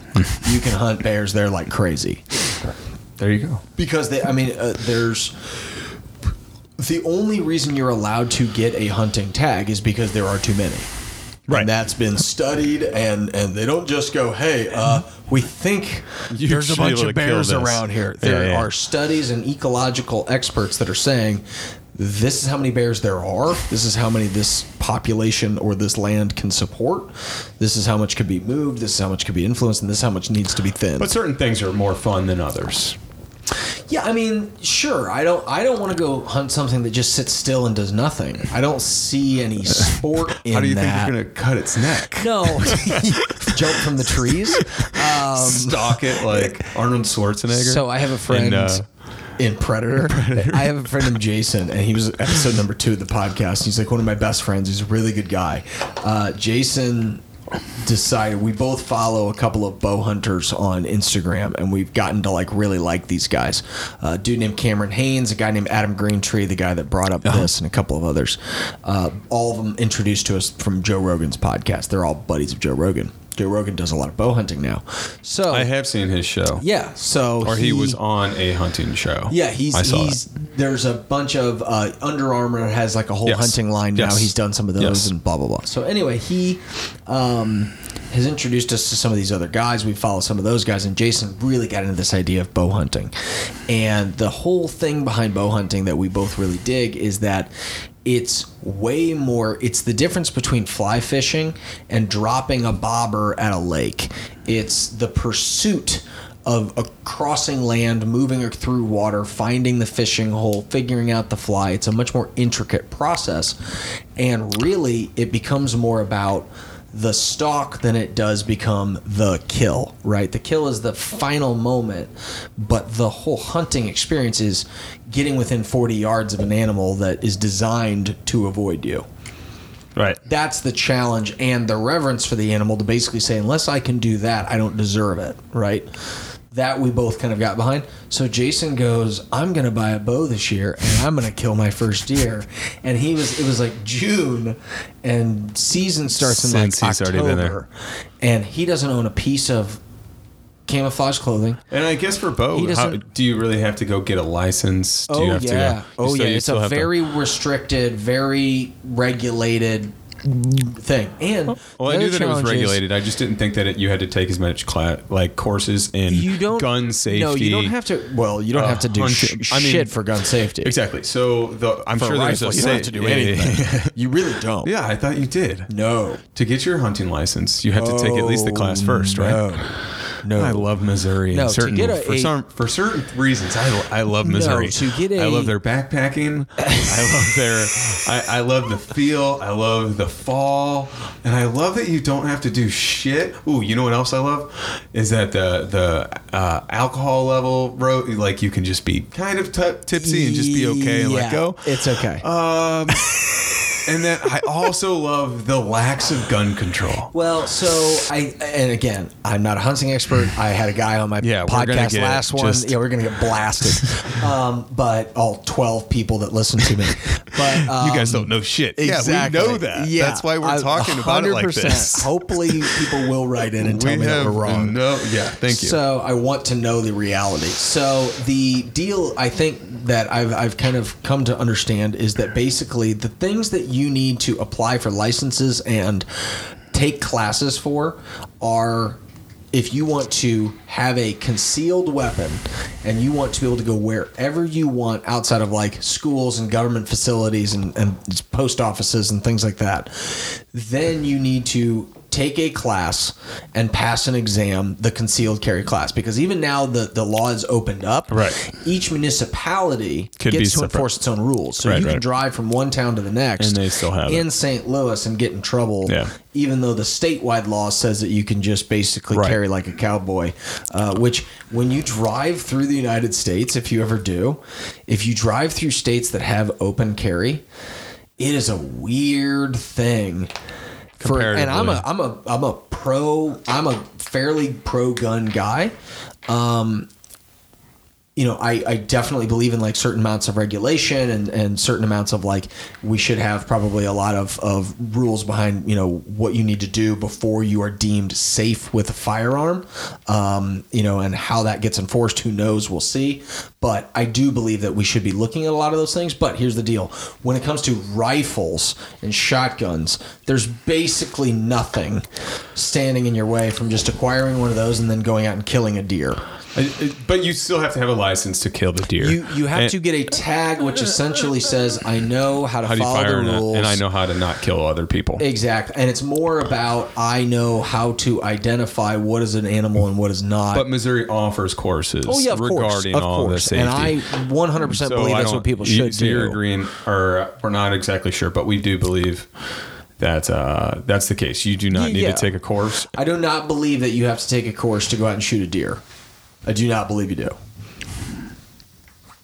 That's what I understand. Huh. So, because I one of the big things that I believe is that, especially if you grow up with land, I feel like a lot of people die hunting. I think less from- people than I. I think Not the as many people as that back die then. hunting are the people that are idiots that are too drunk and they're with their buddies and they're doing stupid shit. Not real hunters. Like real real hunters. First of all, to think that you could shoot a human instead of a deer when you have to identify whether that deer has horns Yeah. or whether it doesn't, and Sure. you should be really focusing on ones that have horns of a certain size, shape, and number. So if you can't figure that out, you probably shouldn't be shooting that. I feel like they're bored, or I would get bored in a sense. So I- Well, a, a sense that's why Yeah, I so like you- you the idea only- of the stock. All right. Well, here's the thing. In Missouri, if Yeah. you were to stalk, Yeah. how often would you think you would come home with with a with a Almost never. count? Yeah, Uh, almost maybe never. once a year, maybe. Maybe. And I think a lot I think of it comes I think down a lot of to guys do. Well, go and I bow think here's hunting the challenge. and get a lot of deer because though. I think a lot of guys bow hunt from a stand in a tree. okay. and they wait for a deer to walk underneath them and they go thunk and there's talent in that like being able to make that shot is not easy uh, when i and i will say this this is a dumb analogy but when i was uh, in college I don't think people hunt like this. oh yeah yeah they do Okay. uh, and it, it's a lot I of mean, it's- I've seen the shows, and I've seen how people will go and they will track a a bear or uh, Mm-hmm. or an elk or a weird hooved animal Yeah. that you've never heard of or seen Yeah, before a in your life, kudu or something. Yeah, yeah, A yeah, ku- yeah. kubu. Things you see at the St. Louis Zoo. yeah Oh, um, that those exist. I, yeah. I understand that. I, does that exist in Missouri? there's not a ton of like crazy This is just speaking wild of a Missouri conservation show.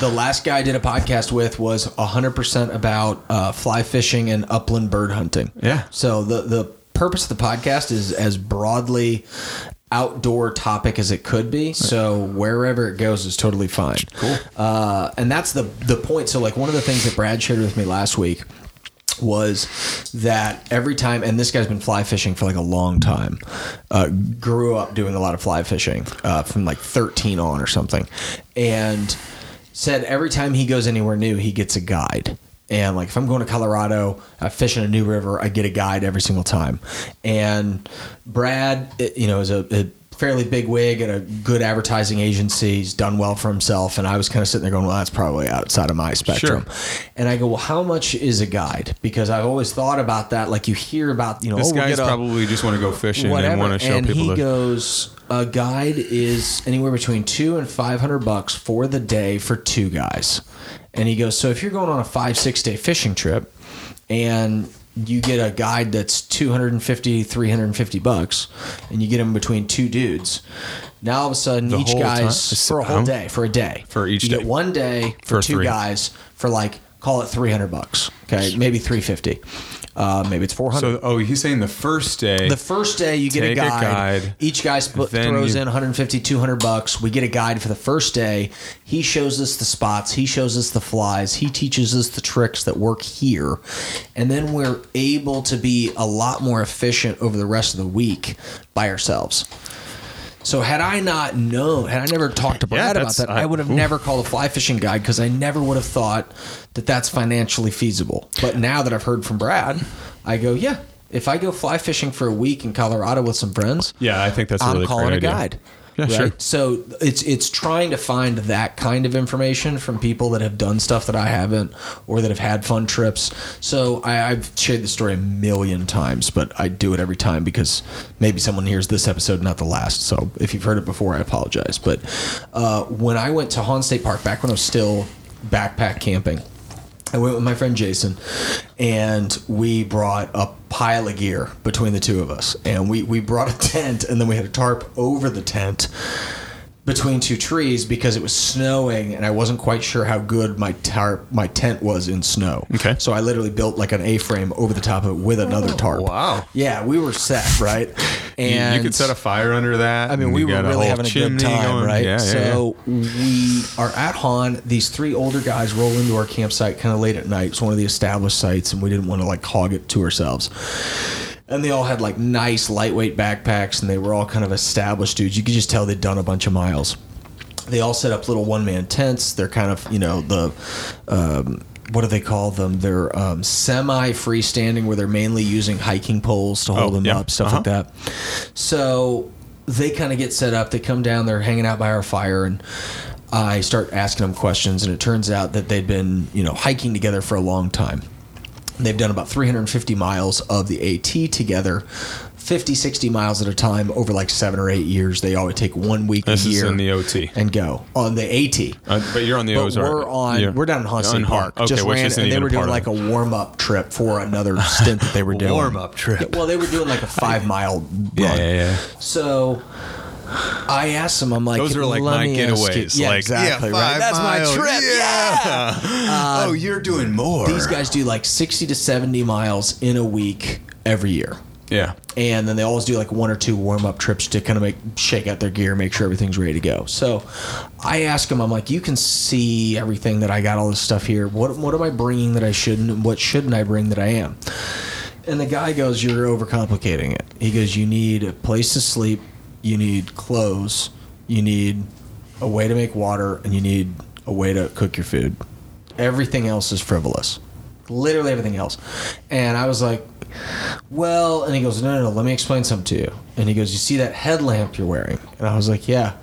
He had a piece of string hanging around his neck, and I'm talking like thin string. Mm-hmm. And he had this tiny one bulb LED like pinch light that was the size Yeah. of a quarter. Yeah, yeah, yeah. And he goes, I know exactly "It's what you're the talking- only light I ever carry.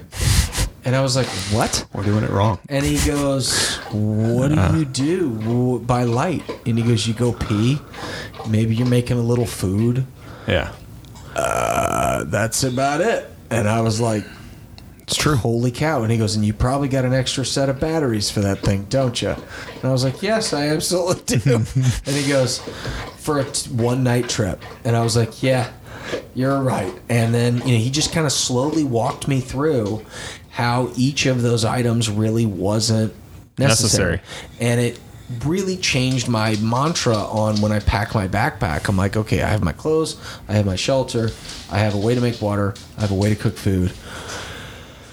Why am I bringing all the rest of this stuff? And then Comfort. you just slowly start to piece together what can I live with, what can I live without, Yeah. oh, and stuff like that. And what's comfort? Yeah, and so it's different for everybody and it changes from trip to trip. But ultimately, if you can start to figure out those little weird tricks from the guys that have done it before you or that have heard from some other dude down the road, like, hey, yeah, you should just think about it like this. Oh, okay, yeah. Cool, you know. So if it if it Or does tr- nothing yeah. else other than that, just like move those ideas around, then I think the thing will be suc- you know will be successful in my mind.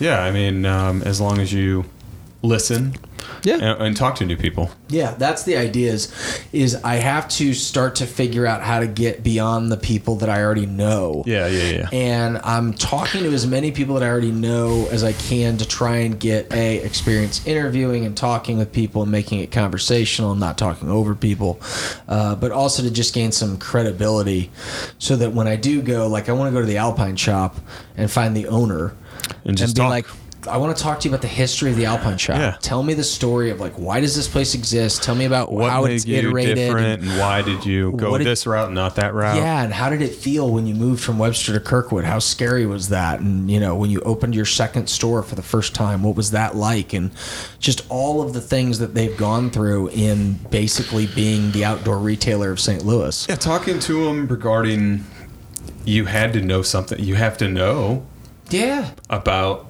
camping gear. Oh, you had yeah. to know a lot. So And that's the big- back then before it was or I mean I'm was there magazines? Was there Oh, Oh, yeah. yeah, just talking to him about what were you reading? What was it that you tell me about your first backpacking trip Yeah. and and just let it go from there. Oh, like yeah. I did the dumbest thing. I brought jeans. That's the whole point of this whole thing is that like I just now I own the Alpine shop. every person I meet that does this thing has some fun stories. Yeah, that everybody's and I got a feel like story. they're There's no worth doubt about it. sharing. Yeah. So I figured like every get trip good at this. every trip has a story. yeah. every trip has things to remember. Um, it- like specifically uh, Gus forgetting his you know, Batteries. headlamp. Yeah. Yeah, yeah, yeah, Batteries, and and and from there it gets it's his, as they say history. Yeah. Well, and like one of the things that I learned on our trip was that like one of the things you guys said before we get on the trip, you were like, "Do you have a water filter?" And I was like, "Yeah," and they were Yeah. like, "Can you bring that?" yeah.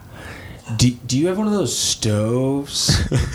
yeah. So if we brought some fuel, could we use that? And I was like, well, it doesn't really use the kind of fuel that most people normally Oh, bring. yes, yes, yes. And you were like, all right, we'll figure that out. And I was Okay, like, yeah. they don't have anything. No, like we, I we had knew. it. We had it. We were just trying to think, just like you. I mean, Yeah, All right, all right, minimize. what we've got three guys. This is stupid. We don't all need to carry Um, stuff. it- this guy's gonna have his own stuff. Yeah. This guy's gonna have hi- his own thing. He's gonna want to do uh, whatever he wants to do. Yeah. And, and and and but also we're doing this together, so Yeah. we only need one water filtration device. Yeah, We well, but only so really what we you- need one stove. so what you find out though is that if your one water filtration device is a Sawyer Mini, which is really designed for one person or back flushed regularly, by the time that we got onto our third day, like it was trying to squeeze jelly through a cement block. I mean, it was so filled with do you- sediment and sand. How do you backflow it? So they give you Like, can when that be you- done in the field? So So, with- is it possible uh, yeah, to you do can it, in, do the it in the field. Yeah. So it it is basically any giant thick plastic syringe that you've ever seen and I'll show you when I got one in the kitchen. Yeah. It comes No, I with know. it and you can absolutely do it in the field. All you have to do is take clean water and fill up the syringe and push it backwards through it. But you now have to carry a stupid syringe. Uh, I got a new. I literally just put out a video on my YouTube channel for the podcast about water filter choices. I saw that. Right, exactly. So the the B free filter from Catadyn kind of gets rid of that problem. You can back flush it by just like shaking it in a dirty river because there's enough like openings and stuff like that. Um, but I, I needed that trip to learn that lesson. I needed to go out and screw up and only have a filter that was designed for one person or a lot of back flushing and not do any of the back flushing to figure out, like, oh, you can't do that. Like, you have to bring the syringe or get a different filter. So, making those mistakes, having things go wrong, is as valuable as anything else. Yeah, um, it, it goes back to talking to that guy. He's done three thousand five hundred. You know how many mistakes he's made? Oh, You yeah. know how many s- much stuff he's bought? Oh, and yeah. I would love to go through his garage. I'll take that. I'll take that. Oh, yeah. You don't want it anymore, man. All you need is a light on a string. Yeah. Um, and now I, there's there's comforts. Um, there's things that I'm I'm I'm comfortable bringing a little bit heavier, i- if it makes my life a little bit easier. And honestly, like filtration, if it if it goes to the straw, obviously that's not working. I'll have the straw as backup. Yep. You know, because obviously that's important as well. Um, w- what do I do if that doesn't work? Because that's made of electronics. You go back to something that you don't you no longer need electronics for. Analog. What? Analog. Yeah, exactly. So um, they know all about that. I, I I- I would. I mean, where do they go into the filtration system? I, I, I keep. Yeah. I, pretty much what I only think that is worth it to do is in this state of Missouri, we've got so much running water. At all the times, at least that I'm going camping, I've already picked a trail that has running water, and and it's not an idea for me to need something that that's so. Um, it- like that I, I, the the straw i think that we can just fill up water i'll, I'll put a shirt i'll put my shirt over the cup or the Yep. mouth of the uh, Nalgene Just remove the big sediment. to remove this big sediment and then i take a uv light Yeah. I, I mean it's a $90 system that you, yeah i've got to charge it or i've got to have batteries for it um, but i'm willing to bring the the extra you know whatever Yeah. just to just to have that comfort You are the only guy I know that uses that system. And I'm not saying our that whole fa- that's our whole friends do, Um, And that's awesome. That's the- but- but that I think that it's only because we've ever so the No, only you're good. is that we've only ever gone in Missouri and Okay. uh, and also Colorado where we knew a lot of fresh, good that running water. and yeah. it didn't matter. yeah. Yeah, that's good. So why wouldn't you? If I can have fresh water in 90 seconds, and in a full liter of that, um, i- i- and and be and, and do it while just taking a break, sitting down for a 20 minute break, picking up water, enjoying ourselves for a minute, and then walking out. Yeah. So, of all the trips that you've been on, What are the things that you consistently look for when you plan another trip? What are the things that you're hoping to get out of your next backpacking trip? Like I know for me, the big thing for me is being in the career field that I am. The phone's always on. You're always thinking about what am I going to post on social media tomorrow? What's going to be our next video? How do I get that next guy on the podcast? How many emails do I have in my inbox? And it becomes this daunting, just constant overarching shadow that's just always looming, right? Um, it never turns off. And the beautiful thing for me about the woods That was is that I'm beautiful. reserving was so myself. beautiful. I appreciate that. Uh, I'm reserving myself that 24, 36, 48 hours to purposefully turn it all off because I'm going to a place where I'm not going to have cell phone service. So I literally turn my phone off when I leave the car and I turn it back on when I get back. I don't turn it on at night when I'm in the hammock. I don't think about it. And it typically takes me, unfortunately, it's normally a three day trip that's required. And it's that second day where I'm I've been gone for 24 hours. I know I don't have to be back for another while. I know that today I don't have to do anything. All I have to do is like cover some miles, walk around, look around. If I'm making a video, like do some shots, whatever.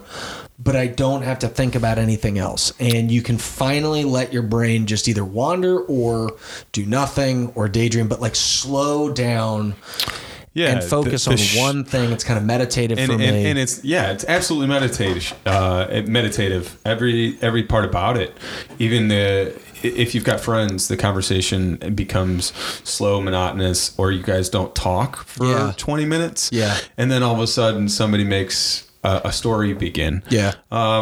So yeah, me, me, absolutely getting away.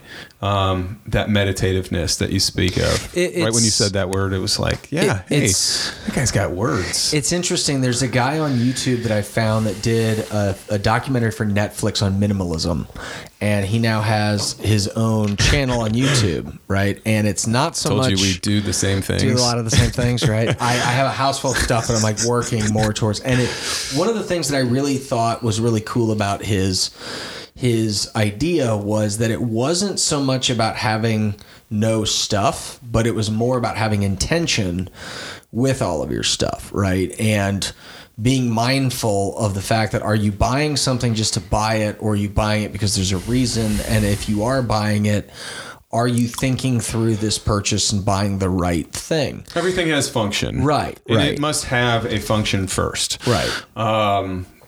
E- e- yeah, absolutely. Even if it's a painting on the wall, it has to have a function in order to, hey, th- there's a reason I look at that. There's a reason I want to look at that. Um, all the way down to, you know, the wainscoting on the wall. yeah. Yeah. So i I, I agree with it in a sense. Um, but also, it's kind of fun to just go out and buy some stuff every now Well, and yeah, but it was what. So the reason that I bring that up is that he mentioned something recently. The reason that the way he makes coffee in the morning, he makes coffee with like the V60 pour over thing, right? Where like a Chemex, where you pour the coffee over the beans. And he goes, I you use it as a mindfulness practice in the morning to slow myself down and focus on one thing. I push my phone away. I don't read the paper while I'm doing it. I don't just like go through the motions, stick the beans in the machine, stick it over there and push play and then like move on. It becomes a thing. I take a few minutes and I open the filter and I wet the filter and I make the coffee and I do, I focus on the coffee and I let that be the thing that slows me down and focuses me in the morning. And so I was thinking about that as it relates to camping and it used to be this big pain in the ass to filter water, right? Like Oh, I gotta stop. I gotta fill this bag. I gotta put the filter in. I gotta squeeze it. I gotta roll, sit here and roll it and wait for each liter to fill up. And I gotta do that two, three times and put the filter all the way and dry everything out. And then I started to think about it like, well, what the hell else am I doing out here? I'm out here to do nothing. So let's just turn wa- this into a mindfulness practice. and, make, and taking one of the hardest things that the humans that humans have ever really had to try to do. Yeah. and. and I mean, that's the furthest evolution I think of camping has become, right? Yeah. Is that we now know that that's pasteurization, that's sanitation, that's a means not to die in the Yeah. wilderness.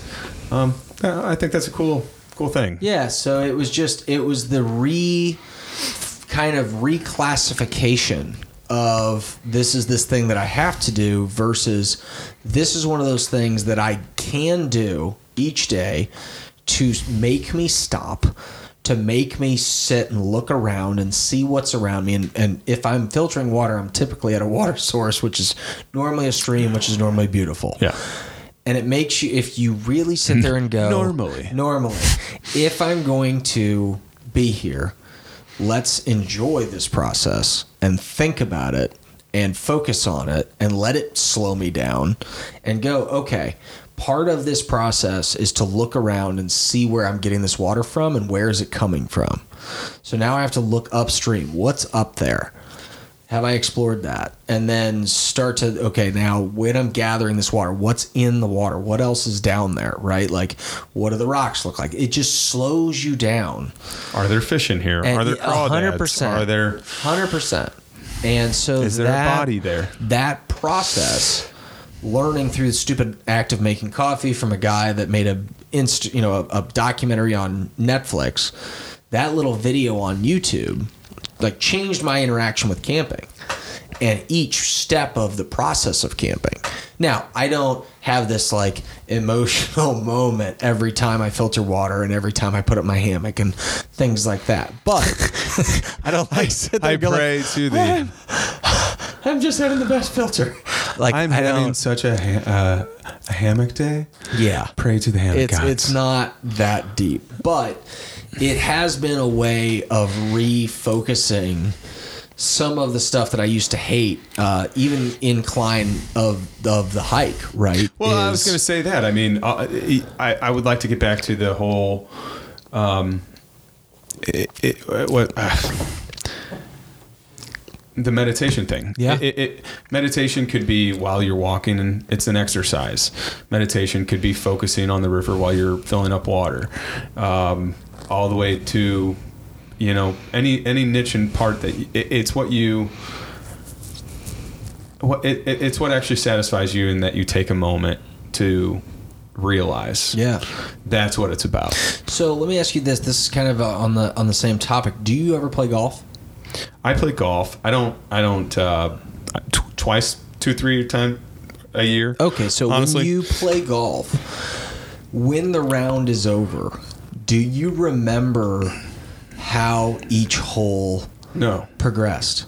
I, no. Okay, so one of the I things wonder where's my beer. one of the things I've always noticed about my friends that and don't get me wrong, these are normally the ones that are better at golf than me. Exactly, and I think But- that that's the thing. But there's also a just a, a certain type of person. I've met people that aren't good at golf, but they remember the round because I think because they were present enough during the round that they were thinking about that they're hole. doing. Like when I oh, how when I- beautiful is this? and when I approach a hole, Yeah. my thought process i'm going to hit it as far as, it can, as i can get it to go and then the next one i'll be close enough that i'll choose the one that goes Yeah, that far and i'll hit exactly. that one the other people are sitting there going okay this is about 430 yards my best club is a 7 iron that goes about 160 so 430 from 160 i'm going to go this about 260 I'm gonna And do that they're four times. and they're literally building their their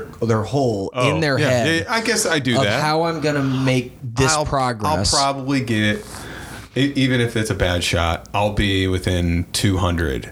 What am I Yeah. going to do to another get that other 190 so that I can putt from 10? and if I'm As at, close as because I'm better shot with my six than Yeah. I ever shot with my nine. yeah, yeah. and if I'm at the hole, and they go, "What'd you get on that hole?" I literally can't go. oh no, Start at the tee box and go. one, two. One, two, three. I will completely lose track of all the shots. And I think it's because I'm thinking about what's going on on my phone. What are we doing after this? What am I doing tomorrow morning? What do I have going on at work that week? Three days later, That's not your. That's not your place A- for and it's for focus. it's I completely let my brain do too many things at once, and so I completely lose track of what just happened. It happens to me a lot on the trail, in that I'll get to a campsite and remember almost none of the hike. Just be like, I have no idea how I got here. I, I think.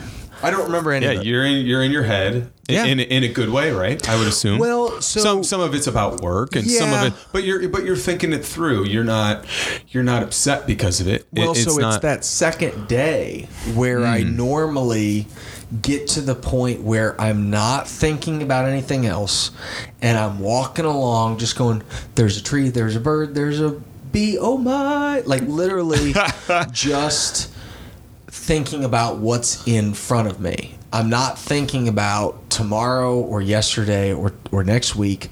I'm not thinking about how close is the car? yeah, I'm not thinking about any of that stuff. I'm just thinking about what's right here. So it, it always takes me because if I do an overnighter, by the time I'm in my hammock, I'm thinking about all right, if I wake up at eight, then I can be back at the car by ten, and then I can be back at St. Louis by noon. Start start start the night before, man. I really think that's a thing I need to honestly- start doing. Yeah, I, I, if you're there, y- you could hike a half mile. Yeah. but you're waking up and Just being get like, in. I, I, I, you probably will do that while you're sleeping. You know, your head is run, y- your mind is running, and y- you're thinking about all the work. You're thinking just too much. Yeah. um, a- and, that's that's what keeps me up. But then once I'm asleep and I wake up, I understand what you're saying by the second day kind of stuff. Um, but I think to me, it's it's the camp as well. That was the destination in my book a lot of the times. Um, and now the destination is home. Right. So first day, those are the two day trips, obviously. But because we just don't backpack that often. But anyway, um, that that's what I would say is the other goal. yeah, Um, and I think that that's a good thing because the whole point is to create a house, create the comfort, um, make a society of your own. yeah. That's a thing. Yeah, for sure. I mean, it's it has definitely brought people into my friend circle that I never would have otherwise met. Um, you and I wouldn't have gotten to be as good of buddies as we're you know No, I- developing a friendship. You're weird. Uh, it- absolutely. And I met a guy on the first episode of this podcast. I I met met a guy. a guy. Uh, the first episode of this podcast absolutely in love with this guy with named Derek Jerry. Kaufman. uh, Derek was on the first episode, and he and I went on a group hammock forums trip, uh, and literally I just went and met twelve people I didn't know, and So two wasn't enough. two was not enough. Uh, How this is- many guys can I meet in and one this weekend? was this was a really diverse group. And I will say this: so when I first got into hammocking, I really got heavy into like YouTube and research and watching drugs. people. I really got heavy Tons of into- black tar heroin. Yeah. Uh, so YouTube. I got into YouTube, and there's this guy in Missouri named Craig Scully or something like that. He goes by Sky Gazer or Sky I, I can't. I can. I always get it wrong, but I'm hiking along on this group hang trip, and all of a sudden the dude's in front of me, and I got starstruck by a Missouri backpacking hammocking YouTuber. He was Oh, standing you in front of saw- oh, me, and I I, get he it. Oh. was standing in front of me, and I was like, like frozen. Oh my god, it's Sky Gazer! Like, look at him, He's right Yeah, there. it was- He's real. it was cr- it was like one of these weird moments that I was like, "Whoa, social media is a real thing. This is wild." So we had this great trip, and I met this guy named Derek, and Derek. w- this you is know, the YouTuber. uh, uh, no, Derek is a, another This guy isn't the that was just no, Starstruck. no, no, not Okay. another. He was just another dude on the trip. They're all, and but this guy, he This was guy. he was a star. Derek and I are walking, and we're looking at everybody's stuff. We're walking from you know setup to setup and comparing. You know what do you, what kind of hammock do you use, and wh- how do you string up your tarp and all that stuff. And I walk over to Derek's, and Derek goes, "I was like, oh, where'd you get this tarp?" And he's like, "Oh, I made it." And I was like, "Oh, that's awesome." And I was like, "Where'd you? What kind of hammock is this?" And he's like, "Oh, I made that too." And I was like, "Okay." And he goes, "Made the quilts." I was like, "All right." And he goes, "Made the backpack." And I was like, "What?" he was like, "Yeah, I mean, it's basically just a tube Nylon. of nylon with some panels, some stretchy panels, and some shoulder straps." And I was like, "Right, but nobody makes them." Yeah. And he was like, "Well, I did." What did he do for the padding?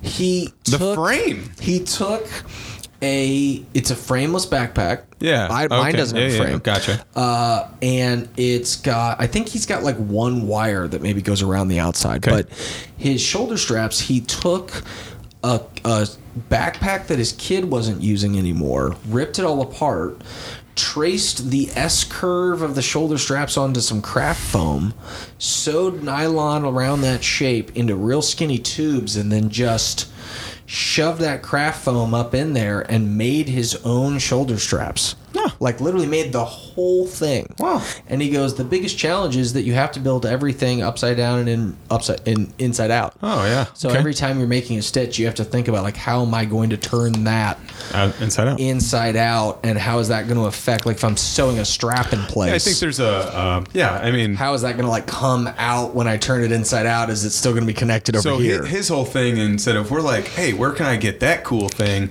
He was like, I'm gonna go talk to a seamstress. no, he sewed it all himself. but he didn't talk to anyone. He didn't watch YouTube. No, he he wa- he learned he taught himself Yeah, how that's to what I do a meant. lot of it by watching YouTube. Yeah. but then just Start with a knit just cap, bro, ran- ran and then after Just it. said, hey, I'm gonna go after this. Yep.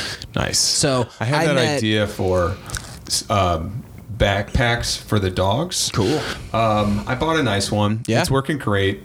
same one that was on the trip that Um, No, Barlow- no, no, Okay. no, no. So uh, that one was Velcroed. Yeah, And I actually kind of Velcro- liked that design. It just probably needed to be of a different, Correct. different, you know, materials. Yes. Or in a sense, I could take that and make it just a better backpack.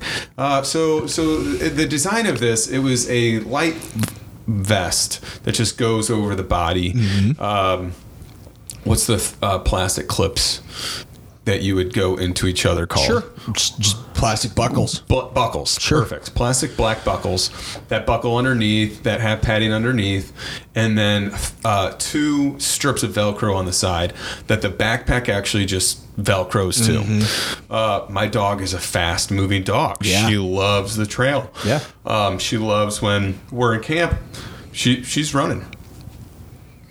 She's going to hit some trees. Yeah, sure. Um, and that backpack would come off. Gotcha. Um, and, and so what I wanted was uh, buckles for the Velcro. Okay. Um, stuff that still makes it easy for the pack to come off, but not the entire harness. Yeah, sure. So the one recently that I bought, it's just a altogether better harness um, and back it, pack in one. Um, better secured to her body, um, and so forth. Who makes it? It's rough wear, so Is it was it one the of those, Palisades yeah, pack? or whatever. So is it the one that Yes. has a It's the harness nicer. and a removable pack? No, So it's all one piece. it is all one piece. Gotcha. So um, yeah, so they if they do, that's a. I would love to see their product on that. I think what our They local make store, one. our, I, I But thought I bought nobody them in St. Louis carries it. Oh, of course. Yeah, so I have probably the same pack that you do. It's all one piece: the harness, the Uh-huh. Yeah. pack, the str- It's a great everything's- pack, they're right? fantastic. I would never knock knock Yeah. it. I just always thought that I, I liked the original pack. The harness I would removable love pack idea to was make fantastic. I would love to make a better pack. Yeah. Um, and, and I think it can be easily done. I think what they're doing at those local companies are great, but also I wanted to make if if I could now that she's carrying her own stuff, why don't we start having her carry whatever else? And, and, and in that sense, car- uh, making a drop uh, down uh, pillow Mm-hmm. that would fit a good size Yeah. and her own sleeping bag that could be made of a down like a good semi down Yeah. connecting them to and i know that roughwear makes that as well um, and stuff like that that i think could be easily um, created Yeah. done and um, yeah that's that's what i would like to say So one thing I'll show you, and quite frankly, you could probably have mine if you want it. I have a s- a, a dog tent. yeah you Um, told me about I have this. the Alcott thought dog about that. tent, and why don't you bring that because Yosi does not like if you put her in a box and don't let like if you walk away from it, she And will she can't run go. into the side and like like Whereas a rope, toss it over. she can kind of be like oh gotcha Yeah, and and I just found like that she was small enough that it's just easier to pull her into the hammock with me. Yeah. Uh, but for like Hank, it might he might be a little too big for Mm-hmm. it. But um, yeah, Roughwear makes a, a pack called the Palisades pack. Nobody in St. Louis that I've ever seen carries it. Alpine Shop doesn't. REI So what's the doesn't. what's the lower ended one? The lower ended one, so they have like three or five different packs. Uh, the one that's most common is the one that I would imagine that you and I have, um, and it's like the I can't remember what it's called. Yeah, it, it's a nice pack. Yeah, It- no, it's, they're it's- great. It's, it's in got one, one, big major pocket, and then it's big got a, two a po- yeah. skinny kind of a On each a side. top pocket with a, a good- nice big handle. a good handle, a The good uh, advantage of the Palisades collar pack thing. is it's exactly what you were talking about earlier. It's a full harness, and then there's a pack that It's goes on top, removable, but it's so that all it's a lot easier. buckles and it's really solid. Uh, but it's dang it. also how dare they steal my idea? it's also like almost as expensive as your backpack. Yeah. Like it's hundred and fifty dollars. dog It's a pack, lot man. of money for a small a amount of dog material. pack It's a that lot. I can go and buy a high end Patagonia pack yeah. for the same cost or maybe a little more. It's hundred and fifty bucks, and I mean my backpack was two hundred bucks. it's less. it, it's it's it's got to be less material. It's, One would think, yeah. I mean, the design, I guess we've been backpacking. It- It's not like they needed to change the wheel. But uh, Yeah. that's upsetting to me. That's upsetting to me. Not that, I, but I love my dog so much and that I've had good experiences and I've had bad experiences. So just like all the pack, pack the backpacking and the camping and the floating and all of the stuff that I've done, the fishing, everything that I've done has it has compiled of all of the knowledge, and I know that I would like it to be best and easiest. Yeah. And at this point, I don't know how to sew. yeah. So unless I can convince somebody to do it for me, because I don't want to do I, I think that's what's going to be one of the really interesting renaissances that we're about to see is there's going to be a maker renaissance of people that now have all this access to like DIY tutorials and all of this and like all of the goods can be bought 3D online. printers and all these Yes. kinds of things that I think you're going to have a lot of people that have for a long time had an idea but have never felt capable of making a prototype or getting it put together and I think you're going to start to see seamstresses and um, cobblers and like all these people that can do the more traditional maker type stuff combine their skills and efforts with the 3D printing people and with all of these people that are doing modeling and you're going to just start to see this boom of new creative. You're seeing a lot of it with all these new products on Kickstarter and fund, you know, GoFundMe campaigns. There's this boom of new innovative products that are coming to market like crazy lately. Uh, and so the people that like maybe were running out of business that weren't getting enough like you know oh we used to hem khakis and you know take in dresses Well, finally, will all of you're- a sudden have the- a whole new market the shoe store, the leather shoe Yeah. store at the end of the street. I I, I got my boots wet. yeah Or my um, not my my hiking boots could get wet, but my my my dress shoes. Yeah. Uh, on my wedding, uh, they got wet at the wedding night when it rained, and we took them there and they cleaned them up, and I was like, hey, that's actually a really good thing to have. Oh yeah, Um, you don't have Walmart to take your shoes back to to clean them. yeah. It has to be a guy who has made that his profession. Oh, for sure. Um, Craftsman. But then we're getting back into cost, right? With the, that's what rough wear is. Yeah. rough wear is that guy. Yeah. and he's made it mainstream enough that people are like, "Damn, I've got my dog, and I really want a nice pack." So stuff costs money. Yeah. Yeah, So- I mean, and they've done a lot of R and D. They've done a lot of testing. They've done a ton of, of True. you know, they failed a bunch of times at packs that didn't work. I'm sure, you know, I mean, like here's an idea that didn't work. Here's an idea that didn't work. You know, you go through a million poor dogs. prototypes. Those Yeah. poor dogs. Yeah, it's one of my favorite lines in a movie. I can't remember what movie it's in, but someone says, Here's a movie from a water movie. polo, and someone goes, "No, that's just cruel to the horses." and I was like, "God, that's such a genius movie." But yeah, I can't even remember what movie it is, but it's such a good line. But anyway, with that man, I'll tell you what. I appreciate you coming on. That's been a super fun conversation. Easily the longest one that I've ever Oh, had. really? On the po- I was that Dude, we, entertained. we went almost two hours. Oh. uh, which is We were in the- crazy. huh. uh, We had so beers. yeah, so but yeah, little Yeah, if breaks you got, and if things you got like the that. beer, I, count me in. Sounds good, man. I'll I'm bring glad some you more came. of my own too. Yeah, good. Appreciate it, man. All right, brother.